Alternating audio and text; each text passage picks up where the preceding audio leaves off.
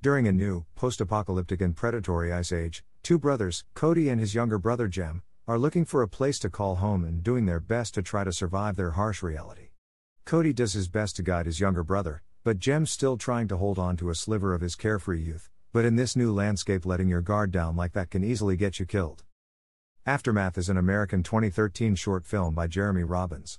It was filmed in the span of a couple of weeks up in Vermont during the dead of winter to help achieve that post apocalyptic feel. But like most such stories, the film's focus isn't so much on the location or the climate or, hell, even the events that led to our new Ice Age hellscape. Instead, the focus is on the relationship between the brothers and their struggle against their greatest foe of all, their fellow man. If you need something to compare it to, Aftermath feels a bit like The Walking Dead. There's a giant elephant in the room regarding the sudden shift in climate and how humanity got to that point, but that element is never expounded upon, or really acknowledged. So don't go into it expecting some sort of explanation for the deep freeze. It just is. Instead, the focus comes from the dangers from other humans and how the brothers cope with each other and the constant changes. Or rather, it's how the older brother tries to shield his younger brother from the environment they now find themselves in. Except he does too good a job, to predictably disastrous consequences. So, really, it's almost a story about how the younger brother is forced to transition from a relatively protected state into the world of adulthood. So, at least plot wise, Aftermath really doesn't do anything new.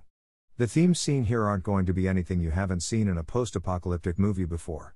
But it does do a good job superimposing the desolate landscape with the brothers' emotional journey.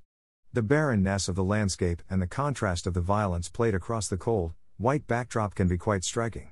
So while much of the content may not be wholly new, at least it sounds nice and is quite lovely to look at.